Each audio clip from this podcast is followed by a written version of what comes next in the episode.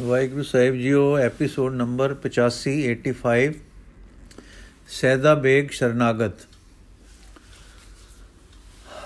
ਆਵਲ ਪੇੜਿਓ ਟੁਰਕੇ, ਕਈ ਥਾਂ ਠਹਿਰਦੇ, ਜਗਤ ਨਿਤਾਰਦੇ ਨਿਤਾਰਦੇ, ਚਮਕੌਰ ਆ ਪਹੁੰਚੇ। ਕੁਝ ਵਹੀਰ ਅੱਗੇ ਪਹੁੰਚ ਕੇ ਤੰਬੂ ਤੇ ਡੇਰੇ ਲਗਾ ਚੁੱਕਾ ਸੀ, ਜਿਨ੍ਹਾਂ ਵਿੱਚ ਸਾਹਿਬਾਂ ਨੇ ਆ ਕੇ ਡੇਰਾ ਲਾ ਦਿੱਤਾ। ਕੁਝ ਵਹੀਰ ਮਗਰ ਸੀ, ਜੋ ਸ਼ਨੇ ਸ਼ਨੇ ਆ ਰਿਹਾ ਸੀ।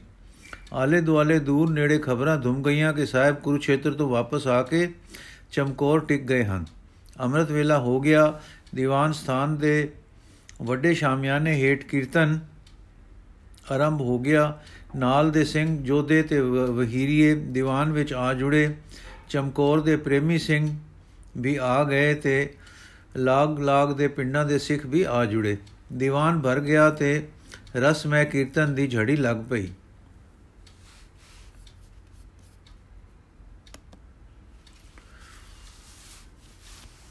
ਸਤਿਗੁਰੂ ਜੀ ਨੇ ਵੀ ਆ ਦਰਸ਼ਨ ਦਿੱਤੇ ਤੇ ਦਿਨ ਚੜੇ ਤੱਕ ਧਿਆਨ ਮਗਨ ਬੈਠੇ ਰਹੇ। ਭੋਗ ਪੈ ਗਿਆ ਕੜਾ ਪ੍ਰਸ਼ਾਦ ਵਰਤ ਗਿਆ।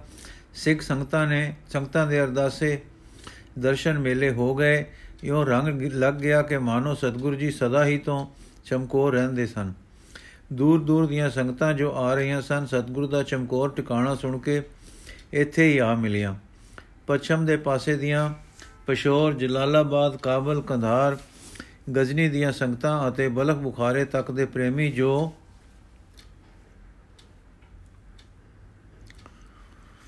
ਅਨੰਦਪੁਰ ਜਾ ਰਹੇ ਸਨ, ਇੱਥੇ ਹੀ ਮਿਲ ਪਏ।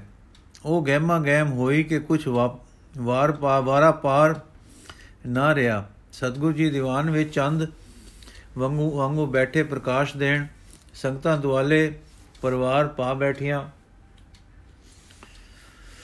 ਬਚਨ ਬਿਲਾਸ, ਉੱਤਰ ਪ੍ਰਸ਼ਨ, ਉਪਦੇਸ਼, ਕੀਰਤਨ ਆਦ ਰੌਣਕਾਂ ਲੱਗ ਗਈਆਂ। ਇੱਕ ਦਿਨ ਸਤਿਗੁਰੂ ਜੀ ਕਿਸੇ ਮੌਜ ਵਿੱਚ ਬੈਠੇ ਸੇ ਕਿ ਪਛਮੀ ਸੰਗਤ ਦੇ ਇੱਕ ਮੁਖੀਏ ਨੇ ਸੰਗਤ ਵੱਲੋਂ ਅਰਦਾਸ ਕੀਤੀ। ਦਾਤਾ ਗੁਰੂ ਜੀ, ਬੜੇ ਭਾਗਾਂ ਨਾਲ ਸ਼੍ਰੀ ਸ਼੍ਰੀ ਜੀ ਦੇ ਸੁਭਾਗ ਦਰਸ਼ਨ ਮਿਲੇ ਹਨ। ਸੰਗਤ ਦੀ ਅਰਜੋਈ ਹੈ ਕਿ ਕੁਝ ਦਾਨ ਮਿਲੇ। ਤੇ ਸਤਿਗੁਰ ਦਾਤੇ ਜੀ ਦਾ ਬਚਨ ਹੋਇਆ, ਠਹਿਰੋ ਧਨ, ਦੇਵਾਂਗੇ, ਮਰਵਾਵਾਂਗੇ। ਇਹ ਵਾਕ ਸੁਣ ਕੇ ਸਿੱਖ ਸਹਿਮ ਗਏ ਤੇ ਚੁੱਪ ਹੋ ਕੇ ਬਜਕ ਰਹਿ ਗਏ ਕਿ ਇਹ ਕੀ ਹੋਇਆ? ਮੰਗਿਆ ਸੀ ਵਾਰ ਤੇ ਮਿਲ ਗਿਆ ਹੈ ਸਰਾਪ। ਕੁਝ ਚਿਰ ਸਾਰੇ ਮੌਨ ਛਾਈ ਰਹੀ। ਦਾਤਾ ਜੀ ਵੀ ਚੁੱਪ ਬੈਠੇ ਰਹੇ। ਫਿਰ ਇੱਕ ਸਿਆਣੇ ਮੁਖੀ ਸਿੱਖ ਨੇ ਹੱਥ ਜੰਮ ਬਨ ਕੇ ਅਰਜ ਕੀਤੀ, ਪਾਤਸ਼ਾਹ, ਪ੍ਰੇਮ ਧਾਰ ਕੇ ਹਜੂਰ ਦੇ ਦਰਸ਼ਨਾਂ ਨੂੰ ਦੂਰ ਦੂਰ ਤੋਂ ਹਾਜ਼ਰ ਹੋਏ ਹਾਂ। ਮੇਰ ਹੋਈ ਕਿ ਆਪ ਜੀ ਦਾ ਸਫਲ ਦਰਸ਼ਨ ਪ੍ਰਾਪਤ ਹੋਇਆ ਹੈ। ਅਰਦਾਸ ਹੈ ਕਿ ਜਗਤ ਪਰ ਖੁਸ਼ੀ ਬਖਸ਼ੋ। ਅਰਦਾਸ ਹੈ ਕਿ ਸੰਗਤ ਪਰ ਖੁਸ਼ੀ ਬਖਸ਼ੋ, ਜੀਵਨ ਦੀ ਖੁਸ਼ੀ ਬਖਸ਼ੋ ਅਤੇ ਘਰ-ਬਾਰ ਧੰਦੇ ਕੰਮ-ਕਾਜ ਵਿੱਚ ਬਰਕਤਾਂ ਦੀ ਖੁਸ਼ੀ ਬਖਸ਼ੋ। ਇਹ ਸੁਣ ਕੇ ਆਪੇ ਮੁਸਕਰਾਏ, ਆਪ ਮੁਸਕਰਾਏ ਤੇ ਬੋਲੇ, ਭਾਈ ਸਿੱਖੋ, ਵਿਚਾਰ ਕਰੋ, ਭਲਾ, ਜੇ ਖੇਤ ਨੂੰ ਪਰਫੁੱਲਤ ਕਰਨ ਲਈ ਬਦਲ ਖੁਸ਼ੀ ਨਾਲ ਮੀਂਹ ਵਸਾਵੇ ਤੇ ਅੱਗੋਂ ਖੇਤ ਉਸ ਪਾਣੀ ਨੂੰ ਲਏ ਨਾ, ਤੇ ਬਦਲ ਦਾ ਹਿੱਤ ਕੀ ਕੀ ਕਰੇ? ਜੇ ਮੇਘ ਸਵਾਂਤੀ ਬੂੰਦਾ ਸੱਟੇ, ਤੇ ਅੱਗੋਂ ਚਾਤਰਿਕ ਮੂੰਹ ਮੀਟ ਲਵੇ, ਤਾਂ ਮੇਘ ਦਾ ਹਿੱਤ ਕੀ ਕੀ ਕਰੇ? ਭਲਾ ਚੰਦਨ ਤਾਂ ਖੁਸ਼ਬੂ ਦੇ ਰਿਹਾ ਹੈ, ਦੇ ਰਿਹਾ ਹੋਵੇ, ਤੇ ਅੱਗੋਂ ਵਾਸ ਤਕੜਾ, ਸਿਆਣਾ ਹੋ ਕੇ ਕਹੇ, ਮੈਂ ਇੱਕ ਸੁਵਾਸ ਆਪਣੇ ਵਿੱਚ ਨਹੀਂ ਵਸਣ ਦੇਣੀ, ਤਾਂ ਸੋਚ ਲੋ ਕਿ ਚੰਦਨ ਵੱਲੋਂ ਮਿਹਰ ਕਿਵੇਂ ਨਾ ਹੋਈ।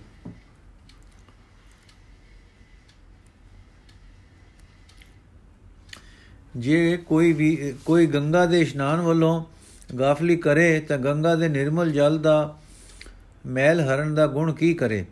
ਇਸੇ ਤਰ੍ਹਾਂ ਗੁਰੂ ਕੀ ਕੀ ਕਰੇ ਜੇ ਸਿੱਖ ਉਸ ਸੰਸਾਰ ਵਿੱਚ, ਸੰਸਾਰ ਦੇ ਧੰਦਾਲਾਂ ਵਿੱਚ ਹੀ ਫਸ ਰਹੇ? ਉਹ ਤਾਂ ਮੁਕਤ ਦਾਨ ਦਿੰਦਾ ਹੈ, ਸਭ ਤੋਂ ਉੱਚ ਬਖਸ਼ੀਸ਼ ਕਰਦਾ ਹੈ, ਪਰ ਧੰਦੇ ਗ੍ਰਸੇ ਸਿੱਖ ਲੈਂਦੇ ਨਹੀਂ। ਸੋਚੋ, ਇੱਕ ਮਾਂ ਖੜੀ ਹੈ ਖੰਡ ਲੈ ਕੇ ਪੁੱਤਰ ਵਾਸਤੇ। ਅੱਗੋਂ ਪੁੱਤਰ ਕਹਿੰਦਾ, ਨਹੀਂ ਨਹੀਂ ਮਾਂ, ਮੈਂ ਰੇਤ ਲੈਣੀ ਆ। ਬਲਾ ਘੜਾ ਤੇ ਲੱਜ ਲੈ ਕੇ ਖੂਹ ਦੀ ਮਣ ਤੇ ਖੜਾ ਰਹੇ ਕੋਈ ਪਿਆਸਾ, ਤਾਂ ਕੀ ਤੁਸੀਂ ਕਰੋਗੇ? ਕਹੋਗੇ ਕਿ ਖੂਹ ਨਹੀਂ ਪਿਆ ਪਾਣੀ ਦਿੰਦਾ। ਬਲਾ ਹੋਰ ਵਿਚਾਰ ਕਰੋ। ਇੱਕ ਬੱਚੇ ਨੂੰ ਪੀੜਾ ਹੋ ਰਹੀ ਹੈ। ਮਾਂ ਪਿਓ ਪੁੱਛਦੇ ਹਨ 10 ਬੱਚਾ, ਤੈਨੂੰ ਕਿੱਥੇ ਪੀੜ ਹੈ? ਬਾਲ ਲਗਾ ਪਤਾ ਨਾ ਦੇਵੇ, ਤਾਂ ਕਿ ਮਾਂ-ਬਾਪ ਦਾ ਕਸੂਰ ਹੋਵੇ? ਹੋਏਗਾ ਕਿ ਆਪਣੇ ਪੁੱਤ ਦੀ ਪੀੜਾ ਨਹੀਂ ਹਰ ਰਹੇ। ਇੱਕ ਹੋਰ ਤਰ੍ਹਾਂ ਸਮਝ ਕਰੋ ਕੰਧ ਬਣਾਈ, ਰੇਤ ਦੀ, ਪਰ ਉਹ ਕਿਰਕਿਰ ਜਾਂਦੀ ਹੈ। ਹੁਣ ਕਿਆ ਉਸ ਦਾ ਕਿਰਕਿਰ ਪੈਣਾ ਕੰਧ ਲਿਪਣ ਵਾਲੇ ਦਾ ਦੋਸ਼ ਹੈ ਕਿ ਰੇਤ ਦਾ? ਜੇ ਘਰ ਵਿੱਚ ਪਾਣੀ ਸਭ ਨੇ ਸਾਂਭ ਕੇ ਰੱਖਣਾ ਹੋਵੇ ਤਾਂ ਘਰ ਵਿੱਚ ਘੜਾ ਲੋੜੀਏ। ਜੇ ਘੜਾ ਨਾ ਹੋਵੇ ਤਾਂ ਪਾਣੀ ਕਿਸ ਆਸਰੇ ਸਾਡੇ ਘਰ ਵਿੱਚ ਅਟਕ ਖਲੋਵੇ? ਧਨ ਤੋਂ ਵਡਿਆਈ ਤੇ ਸੁਖ ਮਿਲਦਾ ਹੈ, ਮਿਲ ਸਕਦਾ ਹੈ। ਪਰ ਜੇ ਕੋਈ ਉਸ ਨੂੰ ਮਿੱਟੀ ਵਿੱਚ ਦਬ ਰੱਖੇ ਤਾਂ ਧਨ ਕੀ ਸੁਖ ਤੇ ਕੀ ਵਡਿਆਈ ਦੇਵੇ? ਜੇ ਕੋਈ ਭੱਠ ਵਿੱਚ ਬਾਲਣ ਦਾ ਝੁਲਕੇ ਤੇ ਝੁਲਕਾ ਦੇ ਹੀ ਜਾਵੇ, ਤਾਂ ਬਨ ਵਿਚਾਰਾ ਠੰਡਾ ਕਿਕੂ ਹੋਵੇ। ਸੋ ਸੁਣੋ ਹੈ ਸਿੱਖੋ, ਦੰਦਿਆਂ ਵਿੱਚ ਖਚਤ ਹੋ ਰਹੇ ਹੋਣ ਸਿੱਖ ਪਰਿਵਾਰਾਂ ਸਮੇਤ ਤਾਂ ਗੁਰੂ ਕੀ ਕਰੇ? ਜੇ ਆਪਣੇ ਖੇਤ ਵਿੱਚ ਇਮਾਰਤੀ ਲੱਕੜੀ ਹੀ ਨਹੀਂ ਉੱਗੀ ਖੜੀ, ਤਾਂ ਕਾਰੀਗਰ ਤਿਖਾਣ ਕੀ ਕਹੇਗਾ? ਕੀ ਕਰੇਗਾ? ਨਦੀ ਦਾ ਪਾਣੀ ਕਿਵੇਂ ਪੀਵੀਏ? ਜੇ ਕੋਈ ਬੁੱਕ ਨਾ ਭਰ ਲਵੇ ਜਾਂ ਜੱਜਰ ਭਰ ਕੇ ਨਾ ਲੈ ਜਾਵੇ ਭਲਾ ਸਿੱਖੋ, ਜੇ ਘਰ ਅਗ ਨਾ ਹੋਵੇ ਤਾਂ ਰੋਟੀ ਕਿਵੇਂ ਪੱਕੇਗੀ? ਹਨ ਹਟ ਨਾਲ ਹਿਤ ਕੀਤਿਆਂ ਕੀ ਬਣੇਗਾ? ਜੇ ਸਮੇਂ ਸਿਰ ਬੁੱਧੀ ਨਹੀਂ ਫੁਰਦੀ, ਤਾਂ ਬੁੱਧੀ ਬਿਨਾ ਨਿਰਾ ਹਟ ਕੀ ਕੀ ਸਾਰਦਾ ਹੈ? ਜੇ ਮਨ ਹੀ ਗੁਮਿਆਰ ਦਾ ਚੱਕਰ ਬਣਿਆ ਰਹੇ, ਤਾਂ ਕੀ ਭਾਂਡੇ ਘੜੇ ਜਾਣਗੇ? ਮੂੰਹ ਦਾ ਆਖਣਾ ਤਾਂ ਰੀਸੇ ਰੀਸੀ ਵੀ ਹੋ ਸਕਦਾ ਹੈ। ਗੱਲ ਤਾਂ ਬਣਦੀ ਹੈ ਜੇ ਮਨ ਵਿੱਚ ਚਿੰਤਨ ਵੀ ਕਰੇ। ਨਿਰੇ ਰੀਸ ਕੀ ਸੁਭਾ, ਸੁਵਾਰਦੀ ਹੈ? ਸੋਚ ਲਓ हे ਸੰਗਤ, ਸੋਚ ਲਓ, ਪਹਿਲਾਂ ਤੁਸੀਂ ਮੰਗ, ਮੰਗੀ, ਗੁਰੂ ਹਿਤ ਨਾਲ ਦੇਣ ਲਈ ਤਿਆਰ ਹੋਇਆ ਤੇ ਦੇਣ ਦਾ ਬਚਨ ਵੀ ਕਰ ਦਿੱਤਾ। ਪਰ ਮੰਗਾਣ, ਮੰਗਣ ਵਾਲਿਆਂ ਦੇ ਕਰਮਾਂ ਨੇ ਆਪਣੇ ਮੂੰਹ ਤੇ ਚਪੇੜ ਮਾਰੀ ਤੇ ਮੂੰਹ ਬੱਗੇ ਹੋ ਗਏ। ਹਾਂ, ਮੈਂ ਉਸ ਸਿੱਖ ਤੋਂ ਵਾਰ-ਵਾਰ ਬਲਿਆਰ ਹਾਂ, ਜਿਸ ਨੂੰ ਮੌਤ ਯਾਦ ਰਹਿੰਦੀ ਹੈ। ਇਹ ਬਾਤਚੀਤ ਸਤਿਗੁਰੂ ਜੀ ਨੇ ਕਿੰਨਾ ਵਾਕਾਂ ਵਿੱਚ ਕੀਤੀ ਸੀ, ਪਰ ਸਾਖੀਆਂ ਲਿਖਣ ਵਾਲੇ ਨੇ, ਸੂਰਜ ਪ੍ਰਕਾਸ਼ ਦੇ ਕਰਤਾ ਜੀ ਨੇ ਉਸ, ਉਹ ਜਿਸ ਤਰ੍ਹਾਂ ਲਿਖੀ ਹੈ, ਇਉਂ ਹੈ। ਉਪਰਲੀ ਗੱਲਬਾਤ ਇਸ ਦਾ ਖੁੱਲਾ ਅਨੁਵਾਦ ਹੈ। ਬਖਸ਼ੇ ਬਾਦਲ ਖੁਸ਼ੀ ਕਰ ਜਲ ਲੈ ਨਾ ਖੇਤ, ਚਾਤਰਿਕ ਚੁਪ ਕਾ ਹੋਇ ਕਰਿਓ, ਕਹਿਓ ਕਿਆ ਬਾਦਲ ਹੈ ਚੰਦਨ ਪਰ ਉਪਕਾਰ ਹਿਤ ਬਨ ਰਹੇ ਸੁਚੇਤ, ਗੰਗਾ ਗੰਗਾ ਪਾਪਾਂ ਦੂਰ ਹਿਤ, ਕਿਆ ਦੋਇ ਅਚੇਤ? ਗੁਰੂ ਵਿਚਾਰਾ ਕਿਆ ਕਰੇ ਸਿੱਖ ਫਸਿਆ ਰੇਤ? ਮੀਠਾ ਦੇਵੇ ਬਾਲ ਨੂੰ ਉਹ ਮੰਗੇ ਰੇਤ। ਘੜਾ ਲਜ ਹੱਥ ਖਸਮ ਦੇ ਕਿਆ ਰੂਪ ਨ ਦੇ ਬਾਪ ਮਾਇ ਹਿਤ ਕਿਆ ਕਰੇ ਸੁਤ ਦੇਤ ਦੇਤ ਨ ਭੇਤ? ਲੀਪਨ ਹਾਰੇ ਦੇਸ਼, ਦੋਸ਼ ਕਿਆ ਬੀਤ ਗਿਰਦੀ ਰੇਤ? ਅਟਕਾ ਜਲਤਾ ਬੰਧੀਏ, ਜਾਂ ਬੰਦ ਨਿਕੇਤ? ਧਨ ਵਡਿਆਈ ਦੇ ਕਿਸ ਖੰਦ ਖਰ ਧੂੜੀ ਲੇਤ ਬਾੜ ਵਿਚਾਰਾ ਸਤ ਕਿਉ ਜਾਂ ਝੁਲਕਾ ਦੇ ਧੰਦੇ ਅਟਕੇ ਸਿੱਖ ਸੁਣ ਪਰਵਾਰ ਸਮੇਤ ਕਾਰੀਗਰ ਖਾਤੀ ਕਿਆ ਕਰੇ ਕਾਸ਼ਟ ਨਹੀਂ ਖੇਤ ਨਦੀ ਬਾਰ ਕਿਉ ਪੀਵੀਏ ਕੂਣੀਆਂ ਨਾ ਨਾ ਲੇਤ ਖਾਣਾ ਕੀ ਕੂ ਪਕਣਾ ਜੀ ਅਗਨਾ ਨਿਕੇਤ ਬਿਨਾ ਸਮੇਂ ਤੇ ਬੁੱਧ ਨੇ ਕਿਆ ਹਟਕਾ ਖੇਤ ਮਨ ਨਹੀਂ ਹਕ ਚਕਰ ਘੁਮਾਰ ਕਾ ਗੜ ਬਾਂਡੇ ਦੇ ਮੂੰਹ ਕਾ ਆਖਣ ਰੀਸ ਹੈ ਫਿਰ ਮਨ ਕੀ ਚੇਤ ਪਹਿਲਾ ਮੰਗੇ ਸੰਗਤੀ, ਗੁਰ ਦੇਣਮ ਹੇਤ ਗੁਰ ਦੇਣ, ਦੇਲਮ, ਦੇਣਮ ਰੇਤ, ਕਰਮ ਕੜਾਕਾ ਹਾਥ ਕਾ ਮੂੰਹ ਮਾਰੇ ਸੇਤ, ਹਉ ਬਾਰ ਬਾਰ ਬਲਿਹਾਰਨੇ ਜੇ ਮਨ, ਜੇ ਮਰ ਮਨ ਨੇਤ। ਇਹ ਬਚਨ ਸੁਣ ਕੇ ਸਿੱਖ ਅਚਰਜ ਹੋਏ ਤੇ ਕੁਝ ਘਬਰਾਏ। ਵਿਚਾਰ ਰਹੇ ਵਿਚਾਰ ਰਹੇ ਸਨ ਕਿ ਕੀ ਵਾਕ ਹੁਣ ਮੂੰਹ ਵੀ ਆਖਣ ਕਿ ਸ੍ਰੀ ਗੁਰੂ ਜੀ ਆਪ ਫੇਰ ਬੋਲ ਪਏ ਤੇ ਕਹਿਣ ਲੱਗੇ, ਪਿਆਰਿਓ ਤੁਸਾਂ ਨੇ ਮੰਗ ਮੰਗੀ ਸੀ, ਗੁਰੂ ਘਰ ਤੋਂ ਕੋਈ ਬਖਸ਼ਿਸ਼ ਮਿਲੇ। ਗੁਰੂ ਘਰ ਵਿੱਚ ਸਭ ਤੋਂ ਚੰਗੀ ਤੇ ਵੱਡੀ ਬਖਸ਼ਿਸ਼ ਹੈ, ਮਨ ਦਾ ਟਿਕਾਓ। ਜਿਸ ਵਿੱਚ ਨਾਮ ਦਾ ਨਿਵਾਸ ਹੁੰਦਾ ਹੈ, ਜਿਸ ਦਾ ਫਲ ਮੁਕਤੀ ਰੂਪ ਧਨ ਹੁੰਦਾ ਹੈ, ਤੇ ਜਿਸ ਮੁਕਤੀ ਦੇ ਆਇਆ ਜਨਮ ਮਰਨ ਮਿਟ ਜਾਂਦਾ ਹੈ। ਸੋ ਇਹ ਬਖਸ਼ਿਸ਼ਾਂ ਅੱਜ, ਇਹ ਬਖਸ਼ਿਸ਼ਾਂ ਅਸਾਂ ਕਹਿ ਦਿੱਤਾ ਸੀ ਕਿ ਦਿੱਤੀ। ਪਰ ਤੁਸੀਂ ਤੱਕ, ਤੁਸੀਂ ਤਾਂ, ਤੁਸਾਂ ਦੀ ਸਮਝੇ ਨਾ ਪਿਆ ਕਿ ਉਹ ਮਨਾਂ ਦੇ ਰੁਖ ਅਜੇ ਸੰਸਾਰ, ਸੰਸਾਰਾਂ ਕਾਰ ਵਧੇਰੇ ਹਨ। ਅਸਾਂ ਕਿਹਾ ਸੀ, ਠਹਿਰੋ, ਇਹ ਪਹਿਲੀ ਬਖਸ਼ਿਸ਼ ਸੀ। ਅਰਥ ਸੀ ਕਿ ਤੁਸੀਂ ਨਾਮ ਦੁਆਰਾ ਟਿਕ ਜਾਓ। ਮਨ ਤੁਸਾਂ ਦਾ ਟਿਕਾਉ ਪਕੜੇ ਠਹਿਰੇ। ਦੂਸਰੀ ਬਖਸ਼ਿਸ਼ ਸੀ ਕਿ ਧਨ ਦੇਵਾਂਗੇ। ਸੋ ਅਸਾਂ ਧਨ ਦੇਣਾ ਸੀ, ਮੁਕਤ ਪਦਾਰਥ। ਤੀਜੀ ਬਖਸ਼ਿਸ਼ ਰਹੀ ਸੀ, ਮਰਵਾਵਾਂਗੇ। ਭਾਵ ਇਹ ਸੀ ਕਿ ਹਉ ਵੱਲੋਂ ਮਾਰ ਕੇ ਜਨਮ ਮਰਨ ਮਿਟਾ ਦੇਾਂਗੇ ਪਰ ਤੁਸਾਂ ਨੇ ਇਸ ਨੂੰ ਬਖਸ਼ਿਸ਼ ਨਾ ਸਮਝਿਆ। ਸਾਡਾ ਗੁੱਸਾ ਜਾਤਾ। ਫਿਰ ਤੁਸਾਂ ਮੰਗ ਕੀਤੀ, ਘਰਾਂ ਦੇ ਧੰਦਿਆਂ ਤੇ ਜੀਵਨ ਦੀ ਖੁਸ਼ੀ, ਸੋ ਤੁਸਾਂ ਦੇ ਸਾਧਨਾ ਵਿੱਚ ਕੁਝ ਹੋਰ ਗਾਲ ਦੀ ਲੋੜ ਹੈ। ਕਰਮ ਸਾਰੇ ਦਗਦ ਨਹੀਂ ਹੋਏ, ਲੱਗੇ ਰਹੋ ਨਾਮ ਵਿੱਚ, ਇਹ ਗੁਰੂ ਨਾਨਕ ਦਾ ਘਰ ਹੈ, ਇੱਥੇ ਸਦਾ ਬਖਸ਼ਿਸ਼ ਹੈ। ਜਗਤ ਪਦਾਰਥ ਗੁਰੂ ਨੇ ਬਖਸ਼ੇ ਹੋਏ ਹਨ, ਮੁਕਤ ਪਦਾਰਥ ਗੁਰੂ ਲਈ ਖੜਾ ਹੈ। ਨਾਮ ਮਿਲੇ, ਨਾਮ ਨਾਮ ਨਾਲ ਲੱਗੇ ਰਹੋ, ਨਾਮ ਦਾ ਵਿਸਾਰ ਨਹੀਂ, ਕਰਨਾ ਦੂਸਰੇ ਸਤਗੁਰ ਨੇ ਤੁਸਾਂ ਨੂੰ ਹਰੀ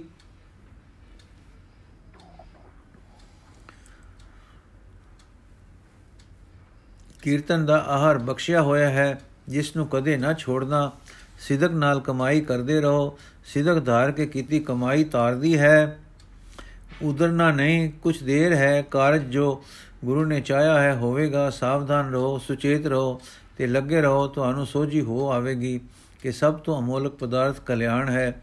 ਸਤਗੁਰ ਦੇ ਇਸ ਤਰ੍ਹਾਂ ਦੇ ਪਿਆਰ ਤੇ ਬਖਸ਼ਿਸ਼ ਦੇ ਵਾਕ ਸੁਣ ਕੇ ਸੰਗਤ ਪ੍ਰਸੰਨ ਹੋ ਗਈ ਤੇ ਦਿਲ ਵਿੱਚ ਅਰਮਾਨ ਕਰਨ ਲੱਗੀ ਕਿ ਅਸਾਂ ਸਤਗੁਰੂ ਦਾ ਬਖਸ਼ਿਸ਼ ਦਾ ਵਾਕ ਫੇਰ ਕੇ ਘਰ ਦੇ ਧੰਦੇ ਤੇ ਖੁਸ਼ੀ ਮੰਗੀ ਤੇ ਦਾਤਾ ਸਤਗੁਰ ਸਾਨੂੰ ਸਦਗਤੀ ਤੇ ਕਲਿਆਣ ਦੇ ਰਿਹਾ ਸੀ। ਜਿਸ ਦੀ ਰਮਜ ਅਸਾਂ ਨਾ ਪਾਈ। ਕਹਿੰਦੇ ਹਨ, ਫਕੀਰ ਰਮੈ, ਰਮਜ ਮਾਰਦਾ ਹੈ, ਪਰ ਰਾਜ ਨਹੀਂ ਦਿੰਦਾ। ਪਰ ਧਨ ਇਸ, ਇਹ ਸੰਪੂਰਨ ਸਤਗੁਰ ਹੈ ਕਿ ਰਮਜ ਵੀ ਮਾਰਦਾ ਹੈ ਤੇ ਰਾਜ ਭੇਤ ਵੀ ਖੋਲ ਕੇ ਰੱਖ ਦਿੰਦਾ ਹੈ। ਮੋੜ ਮੋੜ ਕਰੋ ਤਾਂ ਗੁੱਸੇ ਨਹੀਂ ਥਿੰਦਾ। ਸਗੋਂ ਪਿਆਰ ਕਰਦਾ ਹੈ ਤੇ ਰਾਹੇ ਪਾਉਂਦਾ ਹੈ। ਇਸ ਪ੍ਰਕਾਰ ਕਈ ਦਿਨ ਚਮਕੌਰ ਰੌਣਕ ਲੱਗੀ ਰਹੀ। ਅਨੰਦਪੁਰ ਤੋਂ ਵੀ ਕੁਝ ਪ੍ਰੇਮੀ ਆ ਗਏ ਤੇ ਕੁਝ ਸਿੰਘਾਂ ਦੀ ਫੌਜ ਆ ਗਈ। ਸਤਸੰਗ ਦੇ ਦਰਬਾਰ ਸਜਦੇ ਰਹੇ। ਦੋ ਵੇਲੇ ਕੀਰਤਨ, ਆਨੰਦ, ਉਪਦੇਸ਼, ਜਗਤ ਉਧਾਰ ਦਾ ਕਾਰਜ ਹੁੰਦਾ ਰਿਹਾ। ਪਹਾੜੀ ਰਾਜੇ ਹੁਣ ਕੁਝ ਦਿਲੋਂ ਤੇ ਕਈ ਉਪਰੋਂ ਮੇਲ ਗੇਲ ਰੱਖਦੇ ਸਨ। ਵਿੱਚੋਂ ਦੁਵੇਸ਼ ਵਿੱਚ ਵਸਦੇ ਸਨ। ਸ੍ਰੀ ਸਤਗੁਰੂ ਜੀ ਜਦੋਂ ਕੁਰੂਖੇਤਰ ਗਏ ਹੋਏ ਸਨ, ਤਦ ਬਿਲਾਸਪੁਰ ਦਾ ਰਾਜਾ ਇੱਕ ਦਾਉ ਵਿਚਾਰ ਰਿਹਾ ਸੀ ਕਿ ਗੁਰੂ ਜੀ ਦੇ ਨਾਲ ਕੇਵਲ 50-60 ਸਵਾਰ ਹਨ, ਵੱਧ ਤੋਂ ਵੱਧ 100 ਕੁ ਹੋ ਜਾਸੀ। ਇਹ ਵੇਲਾ ਹੈ ਅਚਾਨਕ ਮਰਵਾ ਦੇਣ ਦਾ। ਪਰ ਇਹ ਵਿਚਾਰ ਸਿਰੇ ਨਹੀਂ ਸੀ ਚੜਦੀ ਕਿਉਂਕਿ ਰਾਜਧਾਨੀ ਬਿਲਾਸਪੁਰ ਤੋਂ ਇਹ ਜਗ੍ਹਾ ਚੌਖੀ ਦੂਰ ਸੀ। ਜਦੋਂ ਸ੍ਰੀ ਗੁਰੂ ਜੀ ਵਾਪਸ ਚਲੇ ਆ ਰਹੇ ਸੀ ਤਾਂ ਉਸ ਨੂੰ ਖਬਰ ਮਿਲੀ ਕਿ ਲਾਹੌਰ ਤੋਂ ਕੁਝ ਤੁਰਕਾਨੀ ਫੌਜ ਦਿੱਲੀ ਜਾ ਰਹੀ ਹੈ, ਜਿਸ ਵਿੱਚ ਦੋ ਸਰਦਾਰ ਹਨ। ਵੱਡੇ ਦਾ ਨਾਮ ਅਲਫ ਖਾਨ ਹੈ ਤੇ ਛੋਟੇ ਦਾ ਨਾਮ ਸੈਦਾ ਬੇਗਾ ਹੈ। ਇਹਨਾਂ ਦੇ ਨਾਲ ਕਾਫੀ ਸਿਪਾਹ ਹੈ। ਜੇ ਕਦੇ ਰਸਤੇ ਜਾਂਦੇ ਗੁਰੂ ਜੀ ਨੂੰ ਆਪਣੀ ਘੇਰ ਵਿੱਚ ਲੈ ਲੈਣ ਤਾਂ ਬੜੇ ਸੁਪਲ ਸੁਖਲ ਨਾਲ ਗੁਰੂ ਜੀ ਗ੍ਰਿਫਤਾਰ ਹੋ ਕੇ ਦਿੱਲੀ ਪਹੁੰਚਾਏ ਜਾ, ਜਾਣ। ਪਾਤਸ਼ਾਹ ਜੋ ਇਹਨਾਂ ਦੀ ਘਾਤ ਵਿੱਚ ਸਦਾ ਰਹਿੰਦਾ ਹੈ ਪ੍ਰਸੰਨ ਹੋ ਜਾਏ, ਇਧਰ ਸਾਡੀ ਰਿਆਸਤ ਵਿੱਚੋਂ ਬਖੇੜਾ ਦੂਰ ਹੋ ਜਾਏ। ਜਗਤ ਲਈ ਇਹ ਬਹਾਨਾ ਬਣ ਜਾਓ ਕਿ ਗੁਰੂ ਕੇ ਖਾਲਸੇ ਰਾਹ ਜਾਂਦੇ, ਤੁਰਕਾਂ ਨਾਲ ਅੜ ਬੈਠੇ, ਸਨ ਇਸ ਕਰਕੇ ਉਹਨਾਂ ਨੂੰ ਲਪੇਟ ਲਏ। ਕਿਸੇ ਨੂੰ ਪਤਾ ਨਾ ਲੱਗੂ ਕਿ ਅਸਲ ਬਾਤ ਕੀ ਸੀ। ਸਾਡੇ ਤੇ ਸ਼ੱਕ ਪੈਣ ਹੀ ਨਹੀਂ ਲੱਗਾ। ਇਹ ਗੱਲ ਕੈਲੂਰੀਏ ਨੇ, ਹੰਡੂਰੀਏ ਆਦਿਕ ਇੱਕ ਦੋ ਹੋਰ ਆਪਣੇ ਹਮ ਖਿਆਲੀ ਰਾਜਿਆਂ ਨਾਲ ਵੀ ਗੁਪਤ ਗੁਪਤ ਵਿਚਾਰ ਲਈ। ਇੱਕ ਖਾਸ ਰਕਮ ਇਸ ਕੰਮ ਲਈ ਨਿਯਤ ਕੀਤੀ ਗਈ ਤੇ ਦੂਤ ਗੱਲੇ ਗਏ। ਗੁਰੂ ਸਾਹਿਬ ਇਸ ਵਕਤ ਤੱਕ ਚਮਕੌਰ ਪਹੁੰਚ ਗਏ ਸਨ, ਪਰ ਰਾਜਿਆਂ ਨੂੰ ਵੀ ਪਤਾ ਪੁੱਜ ਪਿਆ ਸੀ ਕਿ ਗੁਰੂ ਜੀ ਚਮਕੌਰ ਟਿਕ ਗਏ ਹਨ। ਸੋ ਇਹ ਹੁਣ ਇਹੋ ਹੁਣ ਤੁਰਕ ਉਮਰਾਵਾਂ ਨੂੰ ਥੋੜਾ ਹੀ ਰਸਤਾ ਮੋੜਨਾ ਹੈ ਤੇ ਚਮਕੌਰ ਅਪੜ ਪੈਣਾ ਹੈ। ਜੇ ਮਾਛੀਵਾੜੇ ਤੋਂ ਦੇ ਪਤਨੋਂ ਵੀ ਪਾਰ ਆ ਗਏ, ਤਾਂ ਚਮਕੌਰ ਇੱਕ ਦਾਈਏ ਵਾਲੇ ਹੋਣ, ਹੱਲੇ ਨਾਲ ਅਪੜ ਜਾਣਗੇ। ਐਉਂ ਗੁਰੂ ਜੀ ਅਚੇਤ ਹੀ ਨਪੜ ਲੈ ਗ ਜਾਣਗੇ ਉਧਰ ਦੂਤ ਅਪੜ ਪਏ ਹੋਏ ਸਨ। ਉਮਰਾਵਾਂ ਨਾਲ ਗੱਲਬਾਤ ਹੋ ਗਈ ਸੀ। ਸਫ਼ਰ ਤਾਂ ਇਹਨਾਂ ਨੇ ਕਰਨਾ ਹੀ ਸੀ ਦਿੱਲੀ ਦਾ। ਥੋੜਾ ਰਸਤਾ ਵੱਲ ਮਾਰਨਾ ਸੀ। ਸੋ ਧਨ ਦੇ ਲਾਲਚ ਤੇ ਹਜ਼ਰਤ ਦੀ ਖੁਸ਼ਨੁਦੀ ਮਿਲਣ ਦੇ ਖਿਆਲ ਨੇ ਦੋਹਾਂ ਨੂੰ ਮਰੋੜ ਲਿਆ। ਉਹ ਟੁਰ ਪਏ ਤੇ ਦਰਿਆ ਪਾਰ ਹੋ ਕੇ ਚਮਕੌਰ ਵੱਲ ਨੂੰ ਪੂਰਬ ਰੁਖ ਹੋ ਟੁਰੇ। ਵੱਡੇ ਆਦਮੀ ਕੇ ਰਾਜੇ ਜਦ ਮਸਲਤਾ ਕਰਦੇ ਹਨ ਤਾਂ ਸਮਝਦੇ ਹਨ ਕਿ ਗੱਲ ਪਰਮ ਗੁਪਤ ਰਹੇਗੀ। ਪਰ ਗੱਲਾਂ ਗੁਪਤ ਘਾਟੀ ਰਹਿੰਦੀਆਂ ਹਨ। ਰਾਜਿਆਂ ਦਾ ਇਹ ਭੇਤ ਵੀ ਕਿਵੇਂ ਨਾ ਕਿਵੇਂ ਉੱਡਦੀ ਹਵਾਈ ਗਰਦ ਵਾਂਗੂ ਨਿਕਲ ਟੁਰਿਆ ਤੇ ਅਵਾਈ ਅਨਿਸ਼ਚਿਤ ਅਵਾਈ ਦੀ ਸ਼ਕਲ ਵਿੱਚ ਅਨੰਦਪੁਰ ਅਪੜ ਗਿਆ। ਅਨੰਦਪੁਰ ਤੋਂ ਗੁਰੂ ਦੇ ਸਾਹਿਬ ਦੇ ਸੈਨਾਪਤੀ ਨੇ ਵਿਚਾਰਿਆ ਕਿ ਗੁਰੂ ਕਿਆਂ ਨੂੰ ਸੱਤੇ ਖੈਰੀ ਹਨ, ਪਰ ਜੋ ਕੁਝ ਸੈਨਾ ਚਮਕੌਰ ਜਾ ਪਹੁੰਚੇ ਤਾਂ ਕੀ ਘਾਟਾ ਹੈ? ਜੇ ਅਵਾਈ ਹਵਾ ਦਾ ਮੁੱਲਾ ਹੈ ਤਾਂ ਵਾਹ ਵਾਹ ਤੇ ਜੇ ਕਿਸੇ ਨੇ ਇਹ ਅਵਾਈ ਸੱਚ ਦੀ ਆ ਸੁਣਾਈ ਹੈ ਤਾਂ ਫੌਜ ਭੇਜੀ ਕੰਮ ਆਵੇਗੀ। ਸੋ ਉਸਨੇ 4-500 ਜਵਾਨ ਚਮਕੌਰ ਗਲ ਦਿੱਤਾ ਤੇ ਨਾਲ ਅਵਾਈ ਵੀ 10 ਗੱਲੀ ਗੁਰੂ ਸਾਹਿਬ ਪਾਸ ਇੱਕ ਕੁਮਕ ਵੇਲੇ ਸਿਰ ਅਪੜੀ ਸੀ, ਕਿਉਂਕਿ ਥੋੜੇ ਹੀ ਚਿਰ ਮਗਰੋਂ ਹਿਠਾਣ ਤੋਂ ਇੱਕ ਸਿੱਖ ਆ ਪਹੁੰਚਾ ਤੇ ਉਹਨੇ ਆ ਦੱਸਿਆ ਕਿ, ਪਾਤਸ਼ਾਹ ਜੀਓ, ਇੱਕ ਤੁਰਕਾਨੀ ਦਲ ਜੋ ਮੈਂ ਗਿਣਿਆ ਤਾਂ ਨਹੀਂ, ਪਰ ਜਿਸ ਦੀ ਗਿਣਤੀ ਦਾ, ਦੀ ਅਫਵਾ 2-3000 ਹੈ, ਇਧਰ ਨੂੰ ਆ ਰਿਹਾ ਹੈ ਤੇ ਮੈਂ ਸੁਣਿਆ ਹੈ ਕਿ ਆਪ ਪਰ ਬੇਖਬਰੇ ਪੈ ਕੇ ਪਰਾਜੇ ਕਰ ਲੈਣ ਦੇ ਬੈੜੇ ਸੰਕਲਪ ਨਾਲ ਆ ਰਿਹਾ ਹੈ। ਆਪ ਨਿਸ਼ਚਿੰਤ ਬੈਠੇ ਹੋ। ਸਤਗੁਰੂ ਮੁਸਕਰਾਏ ਤੇ ਕਹਿਣ ਲੱਗੇ, ਸ਼ਾਬਾਸ਼ ਸਿੱਖਾ, ਤੂੰ ਭਲਾ ਕੀਤਾ ਹੈ, ਜੋ ਵੇਲੇ ਸਿਰ ਸੂਹ ਲਿਆ ਦਿੱਤੀ ਹੈ। ਕਿੰਨੀ ਕੁ ਦੂਰ ਦਲ ਹੋਸੀ। ਤਾਂ ਸਿੱਖ ਨੇ ਕਿਹਾ ਪਾਸ਼ਾ ਉਹ ਤਾਂ ਪਹੁੰਚੇ ਜਾਣੋ। ਮੈਂ ਤਾਂ ਅੱਖੀ ਦੇਖ ਕੇ ਆਇਆ ਹਾਂ। ਉਹ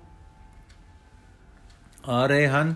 ਮੈਂ ਘੋੜਾ ਸਿਰ ਪਰ ਛੱਡ ਕੇ ਅੱਗੋਂ ਆ ਪਹੁੰਚਾ ਹਾਂ। ਸਤਿਗੁਰੂ ਜੀ ਨੇ ਉਸ ਵੇਲੇ ਦੀਵਾਨ ਸਮਾਪਤ ਕੀਤਾ ਤੇ ਆਪਣੇ ਨਾਲ ਦੀ ਪਹਿਲੀ ਫੌਜ ਨੂੰ ਤਿਆਰ ਬਰ ਤਿਆਰ ਹੋ ਜਾਣ ਦਾ ਹੁਕਮ ਦੇ ਦਿੱਤਾ। ਨਵੀਂ ਆਈ ਵੀ ਤਿਆਰ ਹੋ ਗਈ।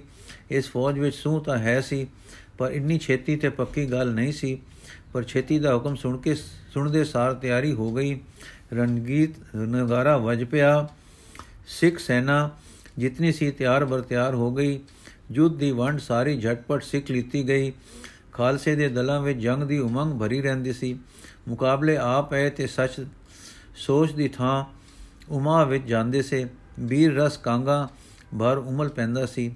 ਸੋ ਵੈਰੀ ਦਲ ਨੂੰ ਚਾਹੇ ਉਹ ਕਿੰਨਾ ਵਧੇਕ ਸੀ, ਮਾਰ ਲੈਣ ਦੇ ਉਤਸ਼ਾਹ ਨਾਲ ਭਰ ਕੇ ਖਾਲਸਾ ਡਟ ਗਿਆ। ਦਲ ਤਾਂ ਚਾਹੁੰਦਾ ਸੀ ਕਿ ਅੱਗੇ ਡੁੱਕ ਕੇ ਹੱਲਾ ਕਰੇ, ਪਰ ਗੁਰੂ ਜੀ ਚਾਹੁੰਦੇ ਸੀ ਕਿ ਪਹਿਲਾਂ ਕੋਈ ਵਧੀਕੀ ਉਹ ਕਰ ਲੈਣ, ਤਾਂ ਮੂੰਹ ਮੋੜਿਆ ਜਾਏ। ਵੈਰੀ ਦਲ ਦੇ ਨਗਾਰੇ ਨਹੀਂ ਸਨ ਵਜਦੇ, ਚੁੱਪਚਾਪ ਆ ਰਹੇ ਸਨ, ਪਰ ਖਾਲਸਾ ਦਲ ਇੱਕ ਸੁਹਾਣੇ ਮੈਦਾਨ ਵਿੱਚ ਖੜਾ ਸੀ, ਇੱਕ ਸੋਹਣੇ ਮੈਦਾਨ ਵਿੱਚ ਖੜਾ ਸੀ, ਤਿਆਰ ਬਰ ਤਿਆਰ। ਅੰਧ ਧੂੜਾ ਇਸ ਦਿਸ ਪਈਆਂ।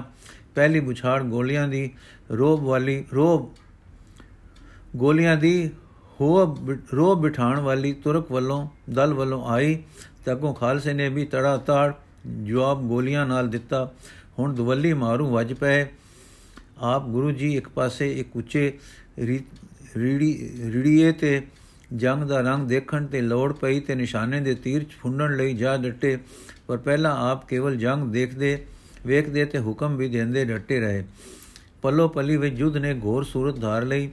ਅਲਫ ਖਾਨ ਦਾ ਖਿਆਲ ਜੋ ਰਾਜਾ ਦੇ ਸੰਦੇਸ਼ ਤੋਂ ਬਣਿਆ ਸੀ, ਇਹ ਸੀ ਕਿ ਗੁਰੂ ਜੀ ਪਾਸ ਸੈਨਾ ਨਹੀਂ ਹੈ, ਅਸਾਂ ਤਾਂ ਐਵੇਂ ਹੀ ਜਾ ਕੇ ਮਾਰ ਲੈਣਾ ਹੈ। ਸੋ 50 ਸਿਪਾਹੀ ਤੇ ਬਾਕੀ ਸੰਗਤ ਦੀ ਵਹੀਰ ਕੀ ਮੁਕਾਬਲਾ ਕਰ ਸਕਦੀ ਹੈ? ਪਰ ਇੱਥੇ ਉਸ ਨੂੰ ਕਾਫੀ ਸਨਦਬਦ ਫੌਜ ਨਜ਼ਰ ਆਈ, ਤਦ ਉਸ ਜਾਤਾ ਕੇ ਖੇਡ ਸਿੱਖੀ, ਸੋਖੀ ਖੀਰ ਨਹੀਂ, ਪਰ ਸੀ ਬਹਾਦਰ ਤੇ ਜੋਧਾ ਦਮ ਗਾ, ਗਾੜੇ ਕਰਕੇ ਲੱਗਾ ਤੀਰ ਗੋਲੀ ਵਰਸਾਉਣ, ਇਧਰੋਂ ਵੀ ਲੱਗਾ ਮੀਂਹ ਵਰਸਣ। ਕੁਝ ਚਿਰ ਇਸ ਤਰ੍ਹਾਂ ਦਾ ਮਿਥਵਾ ਜੰਗ ਹੁੰਦਾ ਰਿਹਾ। ਖਾਲਸੇ ਦਾ ਉਮਾ ਸੀ ਹੱਲਾ ਕਰਕੇ ਜਾ ਪੈਣ ਦਾ। ਸੋ ਨੇੜੇ ਨੇੜੇ ਢੁਕਦੇ ਤਲਵਾਰਾਂ ਧੂ ਕੇ ਹੱਥੋਂ ਹੱਥੀ ਜਾ ਪਏ ਬੰਦੂਕਾਂ ਤੇ ਤੀਰ ਉਹਨਾਂ ਦੇ ਧਰੇ ਹੀ ਰਹਿ ਗਏ। ਸਤਗੁਰੂ ਜੀ ਵੀ ਇਸ ਵੇਲੇ ਇੱਕ ਦਸਤੇ ਨਾਲ ਸਰਦਾਰ ਸੈਦਾ ਬੇਗ ਵੱਲ ਅੱਗੇ ਵਧ ਕੇ ਧਾਏ ਇਤਨੇ ਭਾਰੇ ਗਿਣਤੀ ਵਿੱਚ ਵਧਵੇਂ ਤੁਰਕੀ ਦਲ ਉੱਤੇ ਖਾਲਸੇ ਦਾ ਜਾ ਪੈਣਾ ਤੇ ਫਿਰ ਗੁਰੂ ਜੀ ਦਾ ਵਿੱਚ ਆ ਜਾਣਾ। ਸੈਦਾ ਬਾਗ ਬਾਗ ਬੈਗ ਬੇਗ ਲਈ ਅਸ਼ਸ਼ ਕਰਾ ਜਾਣ ਦਾ ਕਾਰਨ ਬਣਿਆ। ਇਹਨਾਂ ਨੂੰ ਸਾਹਿਬ ਉਸ ਦੀ ਨਜ਼ਰ ਦੇ ਹੇਠ ਹੋਰ ਨੇੜੇ ਡੁੱਕੇ। ਆਪ ਦਾ ਦਰਸ਼ਨ ਕਰਕੇ ਉਸ ਦਾ ਦਿਲ ਖਿੱਚ ਖਾ ਗਿਆ। ਹਾਂ ਉਸ ਦੇ ਜੀਵ ਵਿੱਚ ਕੋਈ ਅਗੰਮੀ ਧੂਪ ਪੈ ਗਈ ਤੇ ਚਿਤ ਚਾਹੇ ਸੋ ਕਿ ਕਿਵੇਂ ਜਾ ਦਾਮਨ ਪਕੜਾਂ ਤੇ ਸ਼ਰਨ ਲਵਾਂ। ਕੁਝ ਚਿਰ ਸੋਚਦਾ ਰਿਹਾ ਤੇ ਲੜਾਈ ਵੱਲੋਂ ਢਿੱਲਾ ਪੈਂਦਾ ਗਿਆ ਤੇ ਫੇਰ ਗੋਲੀ ਚਲਾਉਣੋਂ ਚਲਾਉਣੋਂ ਕਿ ਨਾ ਕਿ ਚਲਾਉਣ ਦਾ ਹੁਕਮ ਦੇਣੋਂ ਰੁਕਦਾ ਗਿਆ। ਅੰਤ ਆਪਣੇ ਪਰੇ ਦੇ ਜਵਾਨਾਂ ਨੂੰ ਹੁਕਮ ਦਿੱਤੇ ਸੋ ਕਿ ਵਾਰ ਬੰਦ ਕਰੋ ਤੇ ਮੇਰੇ ਮਗਰ ਆਓ। ਮੈਦਾਨ ਦੇ ਇੱਕ ਪਾਸੇ ਚਾ ਪਾਸੇ ਦਾ ਅਦਗੇ ਗੋਲਵਾ ਚੱਕਰ ਦੇ ਕੇ ਗੁਰੂ ਕੇ ਦਲ ਵਿੱਚ ਆ ਗਿਆ। ਤੇ ਘੋੜੇ ਤੋਂ ਉਤਰ ਕੇ ਗੁਰੂ ਜੀ ਦੇ ਕਦਮਾਂ ਨੂੰ ਆ ਹੱਥ ਲਾਇਓ ਉਸ ਤੇ ਆਖਣ ਲੱਗਾ, ਮੈਂ ਆਪ ਦਾ ਮੁਰੀਦ ਹੋ ਗਿਆ ਹਾਂ। ਹੁਣ ਆਗਿਆ ਬਖਸ਼ੋ ਤਾਂ ਆਪ ਵੱਲੋਂ ਹੋ ਕੇ ਆਪ ਦੇ ਵੈਰੀਆਂ ਨਾਲ ਲੜਾਂ। ਸਤਿਗੁਰੂ ਜੀ ਮੁਸਕਰਾਏ ਤੇ ਕਹਿਣ ਲੱਗੇ ਸ਼ਹਿਦਾ ਬੇਗ, ਜਿਵੇਂ ਉਤਸ਼ਾਹ ਹੈ, ਸੋ ਕਰੋ। ਸਹਿਦਾ ਬੇਗ ਨੇ ਕਿਹਾ, ਸਾਡਾ ਆਪ ਤੇ ਹਮਲਾ ਕਰਨਾ ਅਨਹਕਾ ਜ਼ੁਲਮ ਸੀ। ਰਾਹ ਜਾਂਦੇ ਅਸੀਂ ਲਾਲਚ ਵਿੱਚ ਆ ਕੇ ਆਪ ਤੇ ਟੁੱਟ ਪਏ। ਮੈਂ ਆਪਣੇ ਇਸ ਪਾਪ ਨੂੰ ਆਪ ਦੀ ਕੁਮਕ ਕਰਕੇ ਹੁਣ ਧੋਣਾ ਹੈ। ਇਉਂ ਆਖਦਾ ਅਲਫ ਖਾਨ ਦੀ ਫੌਜ ਤੇ ਟੁੱਟ ਪਿਆ ਤੇ ਉਸ ਦੀ ਆਪਣੀ ਫੌਜ ਜੋ ਉਸ ਦੀ ਬਹੁਤ ਕਦਰ ਕਰਦੀ ਸੀ, ਹੁਕਮ ਦਿੰਦੇ ਸਾਰ ਉਸ ਦੇ ਨਾਲ ਵੈਰੀ ਦਲ ਤੇ ਟੁੱਟ ਕੇ ਜਾ ਪਈ।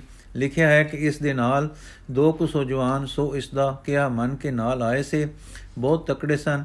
ਇਹ ਡਾਢੇ ਬਲਕਾਰ ਨਾਲ ਸਿੱਖਾਂ ਤੋਂ ਵੀ ਅੱਗੇ ਅੱਗੇ ਵੱਧ ਕੇ ਤੁਰਕਾਨੀ ਦਲ ਉੱਤੇ ਜਾ ਪਿਆ। ਇਸ ਦੀ ਕਟਾਵਟ ਤੇ ਖਾਲਸੇ ਦੀ ਦਲੇਰੀ ਜੋ ਹੁਣ ਹੋਰ ਵੱਧ ਗਈ ਸੀ, ਅਲਫ ਖਾਨ ਨੂੰ ਦੋ ਮਾਰਾਂ ਕਰ ਗਈ। ਇੱਕ ਤਾਂ ਦਿਲ ਟੁੱਟ ਗਿਆ ਸੀ ਕਿ ਸਾਥੀ ਸਾਥ ਹੀ ਨਹੀਂ ਛੱਡ ਛੱਡ ਗਿਆ ਸਗੋਂ ਵੈਰੀਆਂ ਦਾ ਸਾਥ ਦੇਣ ਲੱਗ ਪਿਆ ਹੈ। ਦੂਜੇ ਗੁਰੂ ਦਲ ਵੱਧ ਗਿਆ ਹੈ ਤੇ ਮੇਰਾ ਘਟ ਗਿਆ ਹੈ। ਇਸ ਦੀ ਫੌਜ ਦਾ ਦਿਲ ਵੀ ਆਪਣਾ ਸਾਥ ਟੁੱਟ ਜਾਣ ਕਰਕੇ ਟੁੱਟ ਰਿਹਾ ਸੀ। ਸੋ ਉਸਨੇ ਬਚਵੇਂ ਤਰੀਕੇ ਤੇ ਵਾਰ ਰੋਕਦੇ ਹੋਏ ਪੈਰ ਪਿੱਛੇ ਹਟਾਏ। ਪਰ ਇਹ ਦਾਉ ਹੁਣ ਸੁਖਦਾਈ ਨਹੀਂ ਸੀ ਪੈ ਸਕਦਾ। ਜਿਉਂ-ਜਿਉਂ ਇਸ ਦਾ ਪੈਰ ਪਿੱਛੇ ਪੈਂਦਾ ਸੀ, ਸੈਦਾ ਬੇਗ ਭੂਏ ਹੁੰਦਾ ਸੀ ਤੇ ਖਾਲਸਾ ਟੁੱਟ-ਟੁੱਟ ਕੇ ਪੈਂਦਾ ਸੀ। ਅਲਫ ਖਾਨ ਦੇ ਦਾਉ ਪੇਸ਼ ਤੇ ਜੰਗੀ ਸਿਆਣਪਾਂ ਆਖਰ ਰਹਿ ਗਈਆਂ ਤੇ ਉਸ ਦੀ ਸੈਨਾ ਦੇ ਜੰਮਵੇ ਤੇ ਮੁੜਵੇਂ ਪੈਰ ਹਿਲ ਗਏ ਤੇ ਫੌਜ ਉੱਠ ਨਸੀ। ਵੱਡੇ ਦਿਲ ਵਾਲੇ ਦੂਹਾਂ ਦਲਾਂ ਨੇ ਹੋਰ ਹੱਲਾ ਬੋਲ ਦਿੱਤਾ, ਫਿਰ ਕੀਸੀ ਤਰੇ ਚਾਰ ਕੋ ਤੱਕ ਉਹੀ ਭੱਜੇ ਗਏ ਤੇ ਇਹ ਬਜਾਈ ਗਏ। ਤਰੇ ਚਾਰ ਕੋ ਤੱਕ ਇਹੋ ਮਾਰ ਹੋਈ ਗੁਰੂ ਜੀ ਭੱਜੇ ਜਾਂਦਿਆਂ ਦੇ ਮਗਰ ਲੋੜ ਤੋਂ ਵੱਧ ਪੈਣ ਨੂੰ ਰੋਕਿਆ ਕਰਦੇ ਸੇ, ਸੋ ਉਹਨਾਂ ਵੱਲੋਂ ਆ ਗਿਆ ਮੁੜਨੇ ਦੀ ਪਹੁੰਚ ਗਈ ਸੀ। ਬੈਲੋਲਪੁਰ ਲਾਗੇ ਜੋ ਤਰੇ ਚਾਰ ਕੋ ਸੇ ਹੋਸੀ, ਇਹ ਪਿੱਛੇ ਹਟਵੀਂ ਤੇ ਭਜਵੀਂ ਲੜਾਈ ਹੁੰਦੀ ਗਈ, ਜਿੱਥੇ ਜਾ ਕੇ ਸੈਦਾ ਬੇਗ ਨੇ ਖਾਲਸਾ ਜੀ, ਸੈਦਾ ਬੇਗ ਤੇ ਖਾਲਸਾ ਜੀ ਮੁੜ ਪਏ। ਉਧਰ ਅਲਫ ਖਾ ਹੁਣ ਮਸੇ ਮਸੇ ਜਿੰਦ ਬਚਾ ਕੇ ਤੇ ਟੁੱਟੀ ਭੱਜੀ ਬਾਕੀ ਰਹੀ ਸੈਨਾ ਲੈ ਕੇ ਸੁਖ ਦਾ ਸਾਹ ਲੈਣ ਲੱਗਾ। ਜਿੱਥੇ ਗੁਰੂ ਜੀ ਉਸ ਵੇਲੇ ਟਿਕ ਕੇ ਖੜੇ ਯੁੱਧ ਦੀ ਆਗਿਆ ਦੇ ਰਹੇ ਸੇ, ਉੱਥੇ ਹੀ ਹੁਣ ਖੜੇ ਸੇ। ਖਾਲਸਾ ਵਾਪਸ ਆਇਆ, ਪਰ ਖਾਲਸੇ ਤੋਂ ਮੂਰੇ ਸੈਦਾ ਬੇਗ ਸੀ। ਨੇੜੇ ਆ ਕੇ ਘੋੜੇ ਤੋਂ ਉਤਰ ਪਿਆ ਤੇ ਚਰਨਾਂ ਤੇ ਸ਼ੀਸ਼ ਧਰ ਦਿੱਤਾ। ਸਤਗੁਰੂ ਜੀ ਨੇ ਅਸ਼ੀਸ਼ ਦਿੱਤੀ ਤੇ ਪੂਰਬਲੀ ਵਾਕਫੀ ਦੀ ਗਿਆਤ ਦਿੱਤੀ। ਤਦ ਉਸ ਨੂੰ ਵੀ ਸੁਰਤ ਹੋ ਗਈ ਤੇ ਚਰਨਾਂ ਨੂੰ ਲਿਪਟ ਗਿਆ। ਹੁਣ ਸੈਦਾ ਬੇਗ ਇਤਨਾ ਪ੍ਰੇਮੀ ਹੋ ਗਿਆ ਕਿ ਉਸਨੇ ਆਪਣੇ ਸਾਥੀ ਜੋ ਜੁੱਧ ਵਿੱਚੋਂ ਬਚ ਰਹੇ ਸੇ, ਵਿਦਾ ਕਰ ਦਿੱਤੇ। ਜੋ ਧਨ ਪਦਾਰਥ ਪਾਸ ਸੀ, ਸੋ ਉਹਨਾਂ ਨੂੰ ਲੁਟਾ ਦਿੱਤਾ ਤੇ ਕਿਹਾ, ਜਾਓ ਮੈਂ ਹੁਣ ਤੁਸਾਂ ਦੀ ਸਰਦਾਰੀ ਨਹੀਂ ਕਰ ਸਕਦਾ। ਮੈਨੂੰ ਅੱਲਾ ਨੇ ਹੁਣ ਹੋਰ ਕੰਮੇ ਲਾ ਲਿਆ ਹੈ। ਸਾਖੀ ਉਸਦੇ, ਸਾਥੀ ਉਸਦੇ ਟੁਰ ਗਏ ਤੇ ਉਹ ਗੁਰੂ ਕੇ ਚਰਨਾਂ ਵਿੱਚ ਰਹਿ ਪਿਆ। ਭਜਨ ਬੰਦਗੀ ਕਰਨੀ ਤੇ ਸਿੰਘਾਂ ਦੇ ਵੀਰ ਰਸੀ ਕਰਤਬਾਂ ਵਿੱਚ ਸਹਾਈ ਹੋਣਾ, ਇਹ ਕੀਤਾ ਧਾਰ ਲਿਆ। ਇਹ ਸੈਦਾ ਬੇਗ ਵੱਡੇ ਯੁੱਧ ਵਿੱਚ ਗੁਰੂ ਕੇ ਦਲਾਂ ਵੱਲੋਂ ਲੜਦਾ ਸ਼ਹੀਦ ਹੋਇਆ ਸੀ। ਵੱਡੇ ਯੁੱਧ ਵਿੱਚ ਇੱਕ ਸ਼ੈਦ ਖਾਨ ਦਾ ਜ਼ਿਕਰ ਹੈ, ਪਰ ਉਹ ਹੋਰ ਸੂਰਮਾ ਸੀ। ਸਦਾ ਬੇਗ ਤੇ ਸੈਦ ਖਾਨ ਦੇ ਸੂਰਮੇ ਮੱਚੇ। ਜੰਗ ਵਿੱਚ ਗੁਰੂ ਕੇ ਸਿੱਖ ਬਣੇ ਸੇ। ਤੁਰਕ ਸੈਨਾ ਬੱਚੀ ਖੁਚੀ ਅਲਫ ਖਾਨ ਦੇ ਨਾਲ ਪਹਿਲਾਂ ਹੀ ਜਾ ਚੁੱਕੀ ਸੀ। ਸੈਦਾ ਬੇਗ ਦੀ ਰਈਸ ਖਈ ਸੈਨਾ, ਉਸ ਦਾ ਬਖਸ਼ਿਆ ਪਦਾਰਥ ਲੈ ਕੇ ਵੀ ਵਿਦਾ ਹੋ ਚੁੱਕੀ ਸੀ। ਸਤਗੁਰੂ ਜੀ ਆਪਣੇ ਡੇਰੇ ਆਏ ਸਿੱਖਾਂ ਤੇ, ਸਿੱਖਾਂ ਜੋਧਿਆਂ ਤੇ ਸਰਦਾਰਾਂ ਨੂੰ, ਸਰਦਾਰਾਂ ਨੇ ਥਾਂ ਧਾਈ, ਧਾਉ ਧਾਈ ਡੇਰੇ ਕੀਤੇ। ਸੈਦਾ ਬੇਗ ਨੂੰ ਵੀ ਇੱਕ ਡੇਰਾ ਉਤਾਰੋ ਲਈ ਉਤਾਰੇ ਲਈ ਦਿੱਤਾ ਗਿਆ। ਰਾਤ ਸਭ ਨੇ ਆਰਾਮ ਕੀਤਾ। ਅਗਲੇ ਦਿਨ ਸਵੇਰੇ ਦੀਵਾਨ ਵਿੱਚ ਸ੍ਰੀ ਗੁਰੂ ਜੀ ਨੇ ਸੈਦਾ ਬੇਗ ਨੂੰ ਸਿੱਖੀ ਦਾ ਦਾਨ ਦਿੱਤਾ ਤੇ ਸ਼ਸਤਰ ਦੇ ਕੇ ਜੋਧਿਆਂ ਵਿੱਚ ਮੁਰਾਤਬਾ ਬਖਸ਼ਿਆ। ਹੁਣ ਉਹ ਸਿੰਘਾਂ ਦੇ ਨਾਲ ਅਨੰਦਪੁਰ ਨੂੰ ਸ੍ਰੀ ਗੁਰੂ ਜੀ ਦੀ ਤਾਬਿਆ ਤੁਰ ਪਿਆ। ਅਨੰਦਪੁਰ ਅੱਗੇ ਖਬਰਾਂ ਪੁੱਜ ਗਈਆਂ ਸਨ ਕਿ ਗੁਰੂ ਜੀ ਤੇ ਅਲਫ ਖਾਨ ਦਾ ਹੱਲਾ ਹੋ ਗਿਆ ਹੈ ਤੇ ਹੋਰ ਫੌਜ ਤਿਆਰ ਹੋ ਕੇ ਕੁਮਕ ਲਈ ਕੂਚ ਕਰ ਰਹੀ ਸੀ ਕਿ ਫਤਿਹ ਦੀ ਖਬਰ ਪੁੱਜ ਗਈ। ਅੱਜ ਸਤਗੁਰੂ ਜੀ ਆਪਣਾ ਫਤਿਹ ਦਾ ਰਣਜੀਤ ਨਗਾਰਾ ਵਜਾਉਂਦੇ ਪਹੁੰਚ ਗਏ, ਪਹੁੰਚ ਪਏ। ਅਨੰਦਪੁਰ ਵਿੱਚ ਘਰ ਘਰ ਖੁਸ਼ੀ ਹੋਈ। ਕਲਗੀਆਂ ਵਾਲੇ ਦੇ ਸਵਾਗਤ ਵਿੱਚ ਗੈਂਦੇ ਦਾ ਫੁੱਲ। ਮੋਤੀਆ ਰਿਆ ਨ ਰਹੀ ਚੰਬੇਲੀ ਗਏ ਗੁਲਾਬ ਸੁਸੁੱਚੇ। ਗੈਂਦੇ ਜੀ ਕਿੰਜ ਰੂਪ ਦਿਖਾਏ ਸਰਦਿਓ ਨਹੀਂ ਸੰਗੁਚੇ। ਗੈਂਦੇ ਕਿਆ ਮੈਂ ਹੁਸਨ ਰਾਜ ਨੇ ਖੇੜਾ ਲਾ ਕੇ ਪੁਰਦਾ। ਸਵਾਗਤ ਸਤਗੁਰੂ ਲਈ ਘਲਿਆ ਖੜੇ ਰਹੋ ਖਿੜ ਉੱਚੇ। ਬਸੰਤ ਤੋਂ ਪਹਿਲੇ ਬਸੰਤ। ਮੌਸਮ ਅਜੇ ਬਸੰਤ ਦਾ ਆਇਆ, ਨਾ ਸਰਹੋਂ ਤੋਰੀਏ ਜਰੀ ਖਿਲਾਰ ਦਿੱਤੀ।